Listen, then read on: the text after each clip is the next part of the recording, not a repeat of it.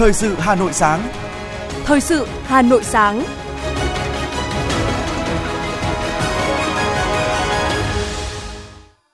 Kính chào quý vị và các bạn. Mời quý vị và các bạn theo dõi chương trình Thời sự sáng nay, thứ Tư ngày 22 tháng 2 năm 2023. Chương trình có những nội dung chính sau đây. Tổng Bí thư Nguyễn Phú Trọng tiếp đoàn đại biểu cấp cao Cộng hòa Dominicana.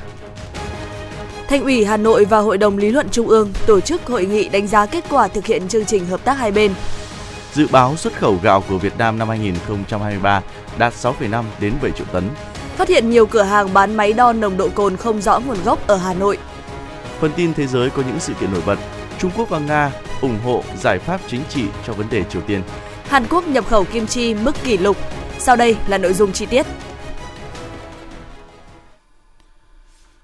Thưa quý vị và các bạn, vào chiều ngày 21 tháng 2, tại trụ sở Trung ương Đảng, Tổng Bí thư Nguyễn Phú Trọng tiếp đoàn đại biểu cấp cao Đảng Phong trào Cánh tả Thống nhất do Tổng Bí thư Miguel Mejia, Bộ trưởng Chính sách Hội nhập khu vực Cộng hòa Dominicana dẫn đầu thăm và làm việc tại Việt Nam từ ngày 18 đến ngày 26 tháng 2.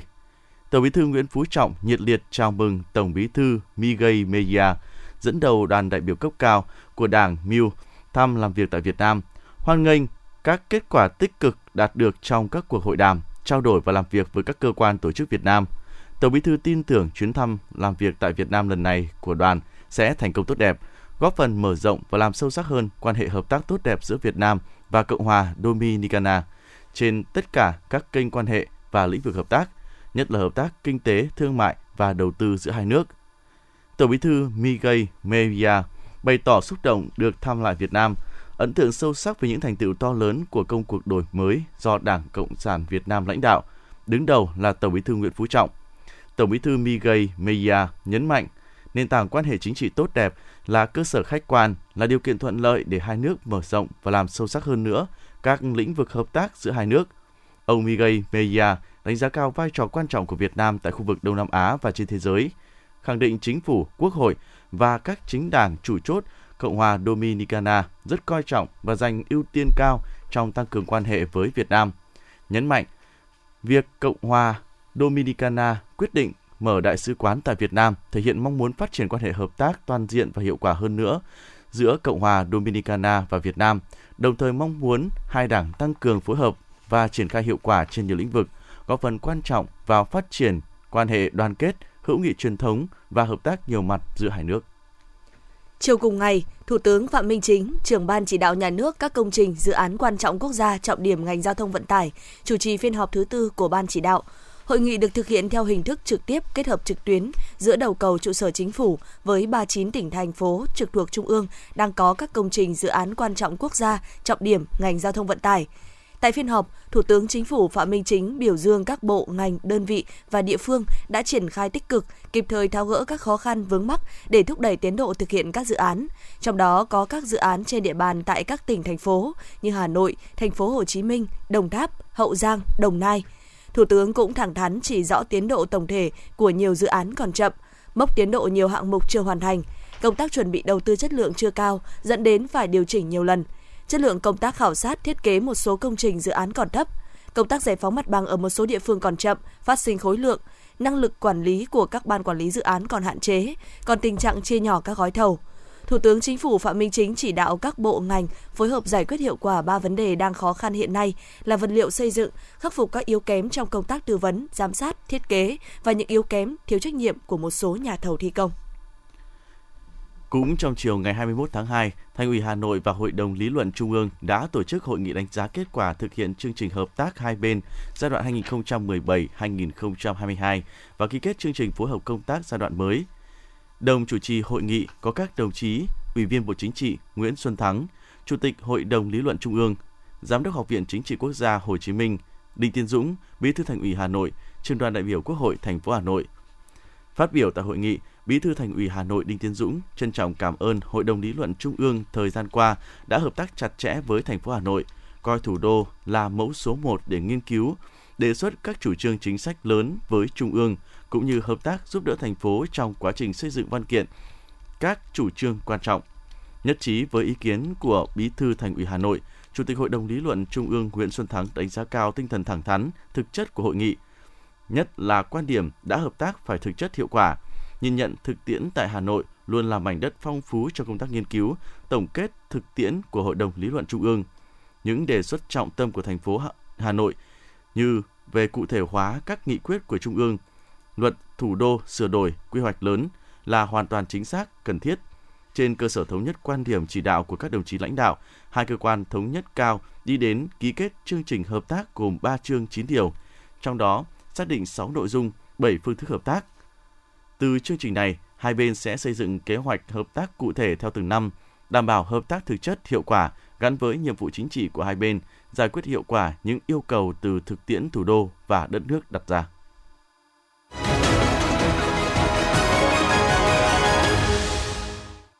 Chương trình thời sự xin được tiếp nối với một số thông tin kinh tế.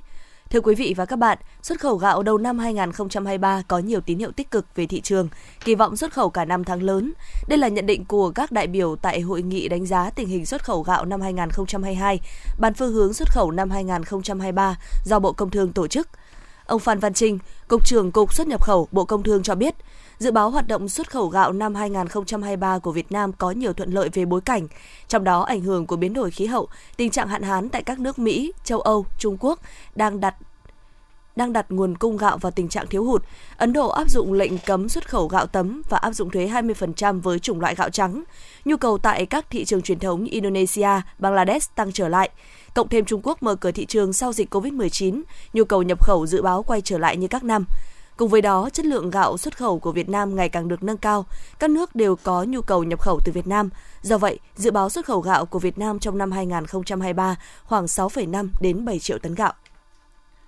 Theo Hiệp hội Chế biến và Xuất khẩu Thủy sản Việt Nam VASEP, tháng 1 năm nay, sản lượng xuất khẩu cá tra tiếp tục giảm 61% so với cùng kỳ của năm 2022. Tất cả các thị trường chính đều giảm 2 con số. Đáng chú ý, thị trường Mỹ giảm sâu nhất tới 81%. Hiệp hội Chế biến và Xuất khẩu Thủy sản Việt Nam cho biết do ảnh hưởng bởi lạm phát từ cuối năm ngoái, nên sức tiêu thụ tại các thị trường nhập khẩu lớn sụt giảm, đặc biệt là tại thị trường Mỹ.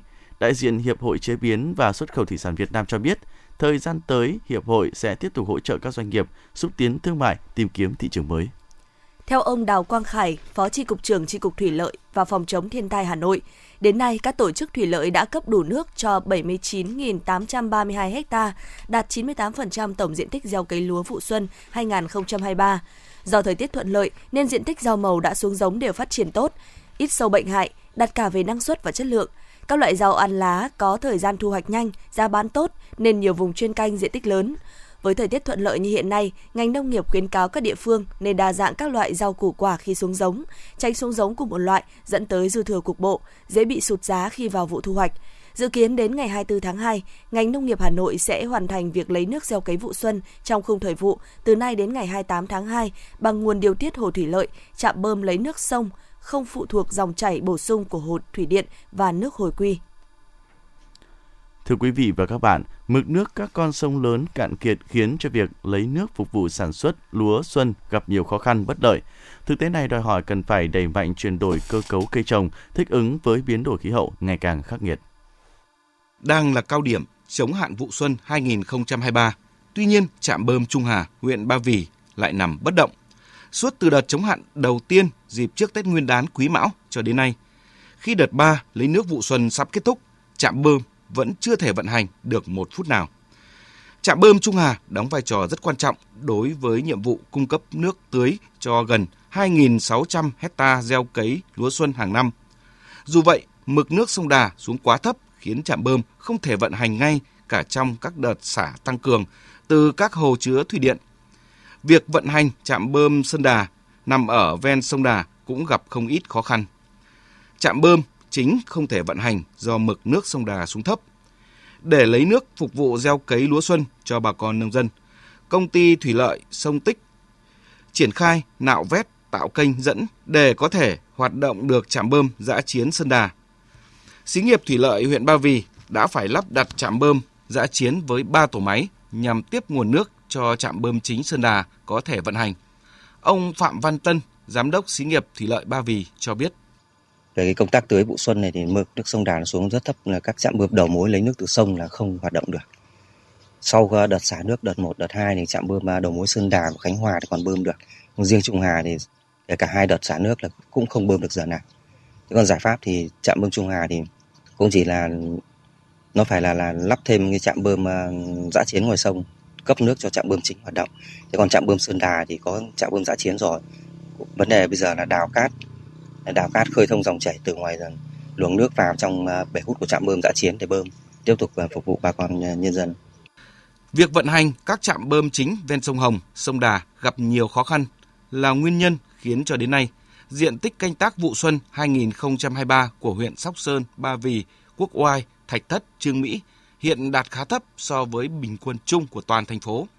Theo thống kê của Chi cục Thủy lợi và Phòng chống thiên tai Hà Nội, toàn thành phố có khoảng 82.000 hectare gieo cấy vụ lúa xuân 2023. Không những thiếu nước mà chất lượng nguồn nước cũng không đảm bảo.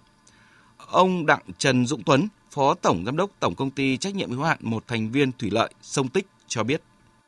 Hiện nay thì chúng tôi vẫn phải tiếp tục tuyên truyền và vận động bà con để tránh cái việc mà xử lý và vứt rác thải trên kênh. Nhưng trong cái quá trình vừa qua thì rác thải trên kênh vẫn nhiều. Và chúng tôi cũng đang phải gồng mình để mà thực hiện cái việc mà đưa dẫn nước đảm bảo. Và muốn đưa dẫn nước đảm bảo thì phải làm cái công tác vứt rác. Đấy là một cái khó khăn thực tế và hiện nay là đang phải tiếp tục kiên trì để mà làm. Tình trạng thiếu nước diễn ra nhiều năm qua, chưa kể chất lượng nguồn nước ngày càng suy giảm, ô nhiễm, nhưng việc chuyển đổi cơ cấu cây trồng chưa được coi trọng đúng mức. Ông Hoàng Sứng, Phó Giám đốc Hợp tác xã Nông nghiệp Tản Hồng, huyện Ba Vì cho biết. Chỉ đạo bà con xã viên là cũng nạo vét kênh mương, cắt cỏ đầu bờ, gọi là đắp bờ, đắp bạ để khi có nước về là đều tích nước và đón những cái cơn mưa đầu mùa để tích nước để đảm bảo sản xuất. Thì như trong mấy năm nay thì chúng tôi chỉ đạo sát sao thì sản xuất nông nghiệp của xã Tản Hồng là luôn luôn là đạt được cái thắng lợi rất là tốt đẹp. Thường thì cứ trong một đợt nước thì từ đợt đầu đợt cuối thì trong vòng độ 15 ngày. Thế nhưng năm nay thì cứ tất cả mọi năm thì đều thế thôi. Khi các xã bên phía trên như là Cổ Đô, Phú Cường người ta cấy xong thì nước ở dưới này mới lấy được. Thực tế này cho thấy bên cạnh việc đầu tư nâng cấp các trạm bơm dã chiến, xây dựng các hồ chứa thì cần chủ động chuyển đổi cơ cấu cây trồng, thay cây lúa bằng các cây trồng đòi hỏi ít nước hơn trong canh tác như ngô, lạc, khoai, đậu tương, thay vì phụ thuộc trông chờ vào nguồn nước tưới từ các sông như hiện nay.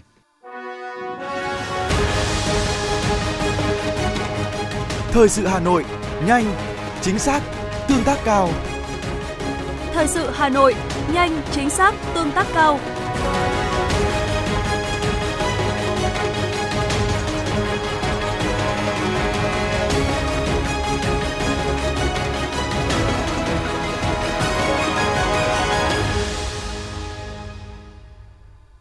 Trong giai đoạn 2021-2025, dự án mở rộng quốc lộ 6 Hòa Lạc Hòa Bình sẽ thực hiện đầu tư tuyến đường với quy mô 6 làn xe và giải phóng mặt bằng toàn bộ phạm vi dự án.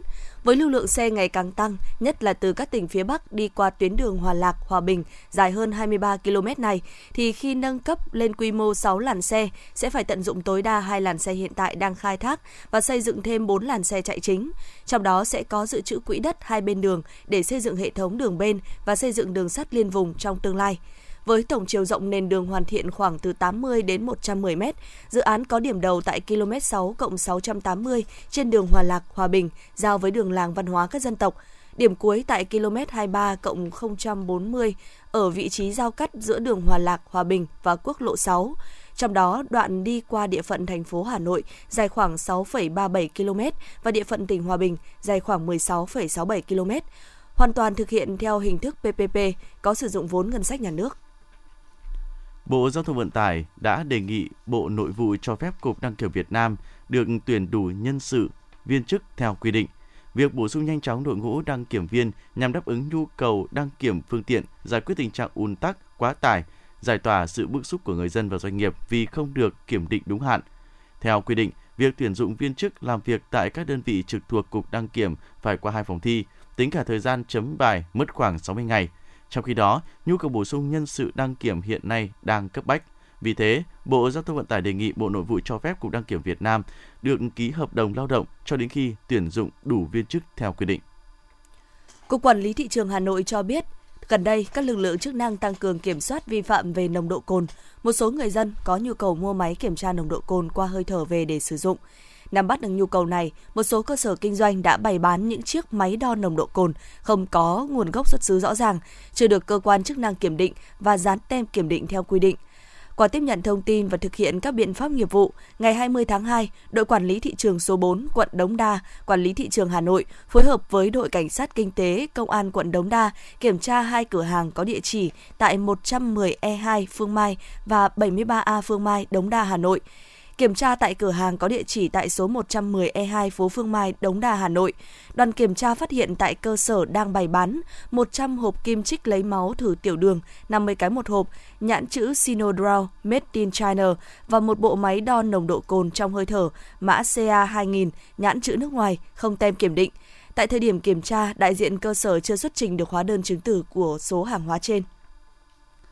Kiểm tra tại cửa hàng có địa chỉ tại số 73A Phương Mai, Đống Đa, Hà Nội, đoàn kiểm tra phát hiện tại cơ sở đang bày bán một chiếc máy đo nồng độ cồn trong hơi thở có mã là CA2000, một chiếc máy đo nồng độ cồn trong hơi thở là River Safari, 6 chiếc nhiệt kế hồng ngoại Nitica và 80 miếng dán giữ nhiệt Kichi Lachi.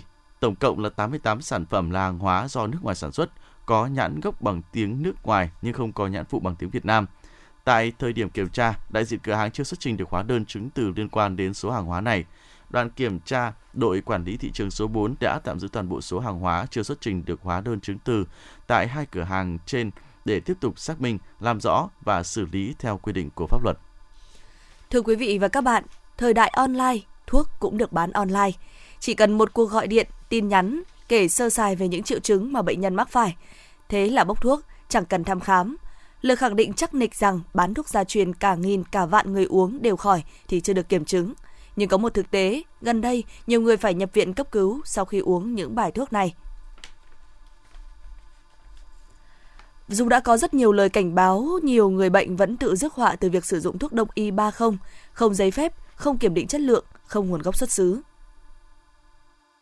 Cách đây ít ngày, Bệnh viện Trung ương Quân đội 108 đã đưa ra cảnh báo về tình trạng mạo danh bệnh viện để bán thuốc đông y, thuốc không rõ nguồn gốc. Đại diện bệnh viện này cho biết, một loạt các trang fanpage giả mạo vừa được lập ra đã cắt ghép hình ảnh, video về bệnh viện và lồng tiếng quảng cáo nhằm tạo niềm tin, từ đó tổ chức kinh doanh các mặt hàng thuốc trái phép. Tinh vi hơn, một số đối tượng còn ngang nhiên giả danh nhân viên bệnh viện để trèo kéo mời chào người bệnh mua các loại thuốc đông y, thuốc không rõ nguồn gốc xuất xứ ngay tại phòng khám của Bệnh viện Trung ương Quân đội 108. Trước đó, Bệnh viện Nội tiết Trung ương cũng gặp phải tình trạng tương tự.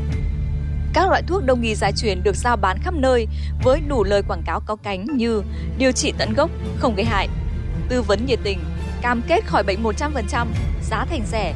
Những chiêu trò quảng cáo thuốc nam trôi nổi trên mạng xã hội khiến nhiều người mở hầu bao mà không cần qua thăm khám. Cùng với đó là thói quen sử dụng thuốc tùy tiện khiến không ít người đã rơi vào cảnh tiền mất tật mang. Chẳng cần ai giới thiệu, lên mạng đọc ở trên đó có nhiều người nói là sử dụng rất là hiệu quả, thì mình tin ở những người đó cho nên mình mua. Thì mới đầu thì nó hạ đường huyết rất là tốt.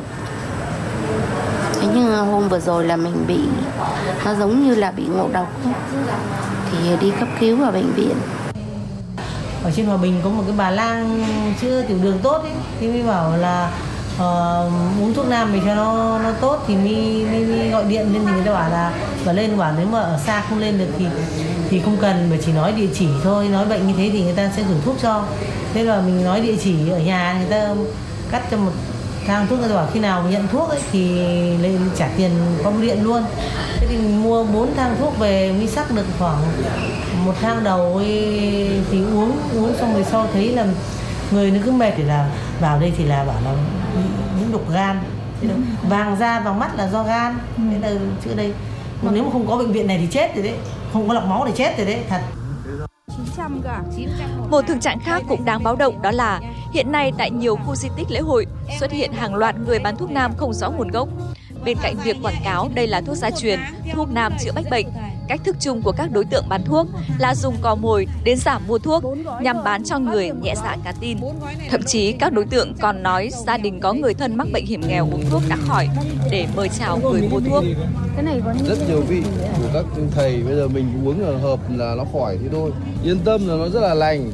Thuốc nam này thì là gần như là ai cũng dùng được. Tóm lại là cái này cứ mang về đun uống là nó còn hơn thuốc Tây nhiều, hợp là nó sẽ khỏi. Không hợp thì không sao, bởi vì cái này nó nhẹ, nó không như là thuốc Tây. Đấy, tức là thuốc gia truyền này nó thế. Nhiều khi là bệnh viện trả về rồi người ta uống vào, nếu hợp người ta vẫn khỏi bình thường. Với nhiều loại bệnh mãn tính, việc kết hợp Đông Tây y trong điều trị được áp dụng khá phổ biến và mang lại hiệu quả. Tuy nhiên, bác sĩ Hà Thị Viên Nga, trưởng khoa nội Bệnh viện Y học Cổ truyền Trung ương lưu ý, khi sử dụng thuốc đông y hay kết hợp thuốc đông y với Tây y, cần phải có sự chỉ dẫn của bác sĩ chuyên khoa, không nên tùy tiện kết hợp thuốc đông y và Tây y vì dễ gặp phải tương tác thuốc, khiến bệnh dễ nặng hơn.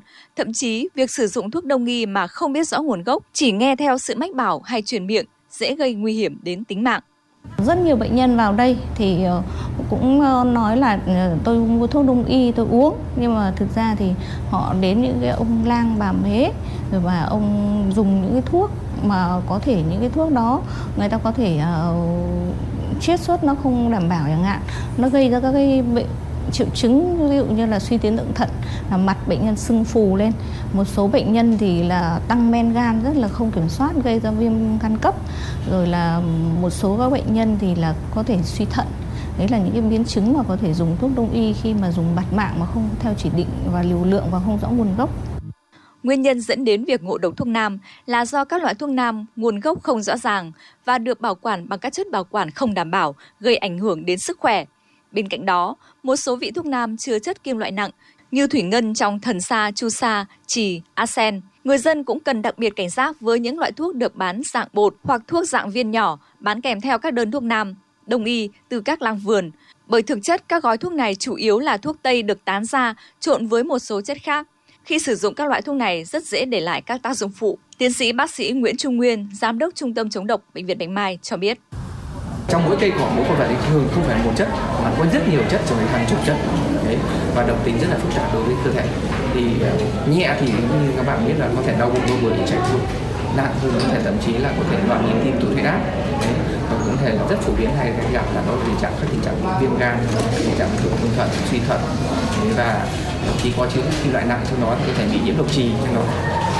Tùy theo mức độ, nếu cấp cứu sớm thì hồi phục, mà nếu cấp cứu muộn hoặc có những đẳng tổn thương hoặc không hồi phục được thì chúng ta cũng phải y học không thể là chữa khỏi hoàn toàn cho người bệnh được.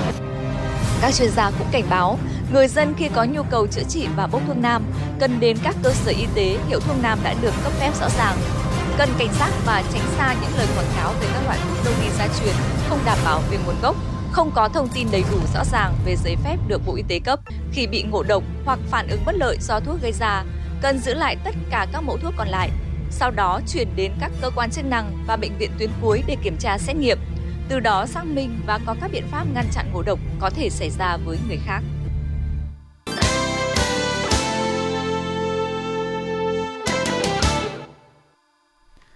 Xin chuyển sang phần tin thế giới. Ngày 21 tháng 2, Phó đại diện thường trực Trung Quốc tại Liên Hợp Quốc Đới Bình đã nhấn mạnh sự cần thiết phải cam kết đi theo hướng giải quyết chính trị đúng đắn cho vấn đề bán đảo Triều Tiên. Phát biểu tại cuộc họp của Hội đồng Bảo an Liên Hợp Quốc, ông Đới Bình lưu ý căng thẳng và đối đầu một lần nữa trở thành vấn đề nổi cộm trên bán đảo Triều Tiên và tình hình có nguy cơ tiếp tục leo thang. Quan chức Trung Quốc nhấn mạnh điều này không có lợi cho bất kỳ bên nào, đồng thời kêu gọi tất cả các bên liên quan bình tĩnh, kiềm chế, cam kết đi theo hướng giải quyết chính trị đúng đắn, tránh những hành động có thể gây ra những tính toán sai lầm. Đại diện cấp cao của Liên minh châu Âu về chính sách an ninh và đối ngoại, ông Josep Borrell kêu gọi 27 quốc gia thành viên sử dụng kho đạn dự trữ để cung cấp cho quân đội Ukraine. Trong trung hạn, EU có thể quyết định cùng mua trung đạn dược cho Ukraine. Các ngoại trưởng châu Âu cũng cam kết áp dụng gói trừng phạt thứ 10 chống lại Nga trước ngày 24 tháng 2, đúng một năm sau khi nổ ra xung đột Nga-Ukraine. Cơ quan thống kê Liên bang Nga thông báo nền kinh tế của nước này suy giảm 2,1% trong năm 2022. Kết quả này được đánh giá là tốt hơn so với dự báo trong bối cảnh Moscow bị phương Tây áp đặt các biện pháp trừng phạt liên quan đến cuộc xung đột tại Ukraine. Trước đó, tháng 9 năm 2022, Bộ Phát triển Kinh tế Nga dự báo nền kinh tế sẽ suy giảm 2,9% trong năm 2022, trong khi Ngân hàng Trung ương dự báo mức giảm là 3%. Hãng tin Yonhap dẫn số liệu của chính phủ Hàn Quốc cho thấy nhập khẩu kim chi của nước này năm 2022 đã ghi nhận mức cao kỷ lục trong bối cảnh lạm phát phi mã. Lý do kim ngạch nhập khẩu kim chi tăng mạnh được cho là do giá bắp cải, cũng như các loại gia vị và các sản phẩm kim chi sản xuất trong nước tăng cao, khiến các nhà hàng và các đơn vị sử dụng khác đã nhập khẩu kim chi giá rẻ hơn từ Trung Quốc. Theo sách xanh về kinh tế du lịch Trung Quốc do Viện Nghiên cứu Du lịch nước này phát hành, những kết quả ấn tượng của du lịch dịp Tết vừa qua đã tạo nền tảng thị trường cho sự tăng trưởng cao và ổn định của ngành kinh tế du lịch nước này trong cả năm 2023. Trước nhu cầu đi du lịch trong kỳ nghỉ và sự tăng trưởng mạnh mẽ của du lịch công vụ, thị trường du lịch Trung Quốc dự kiến sẽ bước vào giai đoạn phát triển nhanh và tối ưu hóa nguồn cung trong quý 2. Kỳ nghỉ hè năm nay hứa hẹn sẽ phục hồi hoàn toàn. Du lịch hè rất có khả năng đạt gần, thậm chí là bằng mức cùng kỳ trước đại dịch. Một tòa án ở Anh đã tạm dừng một vụ kiện tập thể ở nước này cáo buộc mạng xã hội Facebook lạm dụng vị thế lấn át trên thị trường để kiếm tiền từ dữ liệu cá nhân của người dùng. Meta Platform Inc, công ty mẹ của Facebook, đối mặt với vụ kiện quy mô lớn nói trên với giá trị lên tới 3 tỷ bảng Anh, tương đương với 3,7 tỷ đô la Mỹ. Trong đó, chuyên gia luật Lisa Loda Gosman đứng nguyên đơn đại diện cho khoảng 45 triệu người dùng mạng xã hội này tại Anh. Bà Loda Gosman cho rằng người dùng Facebook không được đền bù thỏa đáng cho giá trị từ những dữ liệu cá nhân mà họ buộc phải cung cấp để sử dụng nền tảng này. Trong bối cảnh công tác cứu trợ sau cơn bão Gabrielle đang tiếp tục được triển khai, nhiều khu vực chịu ảnh hưởng của bão tại New Zealand đang có nguy cơ hứng chịu mưa lớn trong tuần này. Những khu vực chịu ảnh hưởng nặng nề của bão Gabrielle nằm ở Đông Bắc New Zealand với 13.000 người đang trong cảnh mất điện và 1.300 người phải ở trong các địa điểm trú ẩn khẩn cấp. Dự báo mưa lớn sẽ trút xuống những khu vực này từ ngày mai. Theo nghiên cứu được đăng tải trên tạp chí Nature Medicine, một người đàn ông đến từ thành phố Düsseldorf của Đức là trường hợp thứ 3 trên thế giới âm tính trở lại với virus HIV gây bệnh AIDS nhờ biện pháp cấy ghép tế bào gốc để điều trị bệnh bạch cầu. Trước đó, 2 trường hợp khác dương tính với HIV và bị ung thư đến từ thủ đô Berlin của Đức và London, Anh cũng được chữa khỏi bệnh sau các quy trình cấy ghép có rủi ro cao. Trong một bài đăng trên trang Facebook ngày hôm qua, Cục Điều tra Trung ương CIB Thái Lan cho biết các món đồ ăn vặt như thạch, bánh ngọt và bánh hạnh nhân tẩm cần sa có thể gây tử vong cho những người trẻ tuổi. CIB cho biết mặc dù Thái Lan đã hợp pháp hóa cần sa và cây gai dầu và đang thúc đẩy những loại thảo dược này trở thành nguồn lợi kinh tế, luật pháp Thái Lan vẫn cấm sử dụng và bán loại cây này cho người dưới 20 tuổi. Các sản phẩm cần sa cũng bị cấm đối với các bà mẹ đang mang thai và cho con bú. Những người vi phạm có thể phải đối mặt với án tù 1 năm và phạt tiền lên tới 600 đô la Mỹ.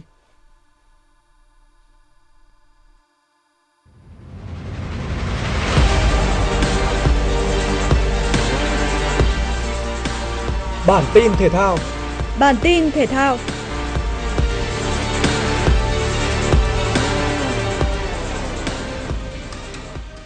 Nằm trong kế hoạch đưa công nghệ VR áp dụng trong các trận đấu tại V-League 2023, VPF đã tổ chức lớp tập huấn cho 18 trọng tài, trợ lý trọng tài V-League để làm quen với công nghệ này trên hệ thống mô phỏng cũng như được đào tạo các bước ứng dụng công nghệ VR. Mức độ 1 với các tình huống đơn giản dưới sự hướng dẫn trực tuyến của giảng viên FIFA cùng các giảng viên trọng tài Việt Nam. Dự kiến đến cuối tháng 3 hoặc tháng 4, VPF sẽ tiếp tục tổ chức đào tạo các bước ứng dụng ở mức độ 2, tức là các tình huống phức tạp dài từ 3 đến 5 phút, cùng việc áp dụng một trận đấu 90 phút trực tiếp hoặc qua băng ghi hình. Đến tháng 5 hoặc tháng 6, các trọng tài sẽ được tập huấn tại các trận đấu không chính thức. Theo lộ trình, công nghệ VR sẽ được đưa vào áp dụng tại V-League mùa giải 2023-2024.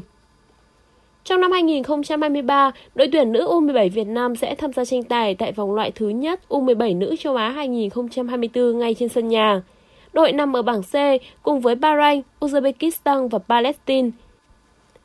Trước thềm đấu trường châu lục, tuyển nữ U17 Việt Nam vừa nhận được lời mời tham dự giải đấu giao hữu quốc tế tại Nhật Bản. Cụ thể, Nhật Bản tổ chức giải giao hữu nữ U17 Nhật Bản ASEAN 2023. Tại Okinawa từ ngày 16 đến ngày 24 tháng 3 với sự tham gia của 9 đội bóng. Ngoài đội tuyển nữ U17 Việt Nam, Liên đoàn bóng đá Nhật Bản cũng gửi lời mời tới Indonesia, Thái Lan, Malaysia, Philippines, Singapore, Campuchia và Myanmar. Đây được xem là cơ hội tốt để các nữ tuyển thủ của chúng ta tập dượt hướng tới vòng loại thứ nhất U17 nữ châu Á 2024, dự kiến sẽ diễn ra từ ngày 20 tháng 4 đến ngày 30 tháng 4. Dự báo thời tiết khu vực Hà Nội ngày hôm nay, 22 tháng 2, khu vực trung tâm thành phố Hà Nội, không mưa, sáng sớm có sương mù nhẹ, nhiệt độ cao nhất 24 độ, thấp nhất 18 độ. Quý vị và các bạn vừa nghe chương trình thời sự của Đài Phát thanh và Truyền hình Hà Nội. Chỉ đạo nội dung Nguyễn Kim Khiêm, chỉ đạo sản xuất Nguyễn Tiến Dũng, tổ chức sản xuất Vương Chuyên. Chương trình do biên tập viên Kim Oanh, phát thanh viên Hồng Hạnh Bảo Nhật cùng kỹ thuật viên Bảo Tuấn thực hiện. Xin chào và hẹn gặp lại quý vị trong các chương trình thời sự tiếp theo.